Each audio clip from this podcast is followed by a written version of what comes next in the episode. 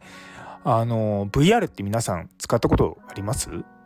あのメタのなんだっけメタクエスト2とか、まあ、今度3が出るそうなんですけども、まあ、そういったゴーグルをつけてあのまあ360度見渡す限りその場にいるような臨場感で、まあ、体験ができるっていうものなんですよね。で実は私昨年かな？なんか3日ぐらいメタクエストを借り借りてあの1000か2000ぐらいだったと思うんですけどなんか借りるっていうのをやってみて自分自身体験したことがあるんですね。いやでも本当に没入感は半端ないんですよ。なんでもうそこに自分がいるかのような体験ができるっていうのはもうこれはもう間違いない。で音もそうですしもうもう視覚なんてもう本当に首を動かしているそのものなんですよね。いやだからそういったものを使いながらその場で臨場感を持ってやるってことが、まあ、すもうもはや可能なんですね。でそれがじゃあ教育にどういうふうに生かされるか、まあ、特にまあ医療とかいわゆるその手に職をつけなきゃいけないようなオン・ザ・ジョブトレーニングが必要な、まあ、業界においてはやっぱりシミュレーションとかなんですよね。で昔に比べてやはりシミュレーションっていうのは、まあ、いろんなとこにこう特にもっと気軽にやるようにもなってきてるんですね。でその中でもその VR を使ったシミュレーションって何がいいかっていうといろんな視点で学ぶことができるんですよ。で今どういうところでその医学で、まあ、その VR の教育が進んでるかというと、まあ、一つは手術の手技とかあと救命の処置とかそういった時に、まあ、どのようにこう立ち振る舞いをすればいいのかっていうことなんですよね。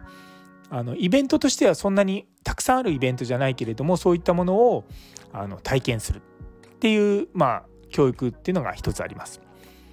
でもう一つがですね実はあの患者さんへの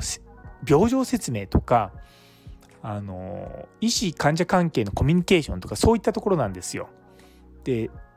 僕ら僕がですね医者になった時にオスキーって言ってですね模擬患者さんって言ってその実際の患者さんじゃなくてその、まあ、役者さんですよね。でその人に、まあ、こう問診をしたりとか診察をしたりとかしてでそれを別のあの評価をする人が評価をしてああなたは何点とかいうようなことをもうずっと日本ではやってるんですね。でこれはもう世界中でもやられてるような方あの医学教育の一つなんですよ。でもちろんそれっていうのはあの特に学生さん向けの、まあ、教育なので、まあ、本当に基本的なところなんですよ。例えばお腹が痛いですって言った人に対して、まあ、どういうふうに問診をしたりとかどういうふうに、あの診察をしたりとかそういったことを学んでいくんですね。でもまあ現実はですねあの僕らの現場ではもっともっと複雑なことが起こるんですよ。救急で運ばれてきた患者さんの家族があのこなあの来たらなんでこんなことになってるんだってすごい怒ってるとか。でそれに対してまどういうふうにま話すべきなのかとか。あと医療訴訟があの医療ミスがあったんじゃないかみたいな時にまどういう言葉を使ってやっていくのかとか。でそういったことってあの講義とかねいろんなところで聞くことはあるんですけどもやはりその VR みたいな形で本当にこう自分があたかもその場にいるような感覚で学ぶっていうと全然違うんですよね。で VR って実際その教育現場でやるとどういう風になるかっていうと昔ゲームであったあのかまいたちの夜とかあの音切りそうとかああいうアドベンチャーゲームみたいな感じで目の前にこう空間が広がっていてでまあ次何をしますかっていうのをこう自分で選択肢を選んだりすることができるんですね。でそういった選択肢を選ぶことによって、まあ、次のところにステのステップが進んでいってでまたそこで選択肢がみたいなことになっているんですよ。でまあ、特にそういった患者さんとのコミュニケーションのツールっていうのは多分これからすごく大事になってくるんじゃないかなと思ってるんですね。でやっぱそういう経験っていうものをする今まではだから僕ら経験を積んで、まあ、学んできたんですけれどもこれからの若い世代の先生たちはそういったもの経験を積まなくてもシミュレーションでかなりこう精度の高いことができるようになるっていうのはあるメリットがなあるんじゃないかなと思って、まあ、私も、まあ、VR の教育ってことには、まあ、興味を持ってます。で昨日、まあ、実際に使ってる先生方とかもともお話しして特にこう医学生とか、まあ、初期研修の若い先生とかの教育にはすごくよく使えるっていうのはもうこれはもう分かってるんですよね。で実際にもう海外とかでもま導入をされているようなもののその基本的なプラットフォーム実は日本で作っているというのがあっていややはりこの領域に関しては日本が、ま、今のところこう進一歩進んでられるのかなと思っております。まあ、とはいえねアメリカとか結構大量の資本と、ね、人権のマンパワーを持ってですね僕らをこう今までもそうなんですけどもねパッとなんて追い越しちゃうようなことがあるので、ね、そこは仕方がないかなとか思いつつもですねまあ、そういった新しいものをま取り入れながらやっていかないと、うん、特にこう若い世代の人たちに響かないしで若い世代の人たちに響かないってことは、まあ、将来的にはあの、まあ、伸びない分野なんですよね。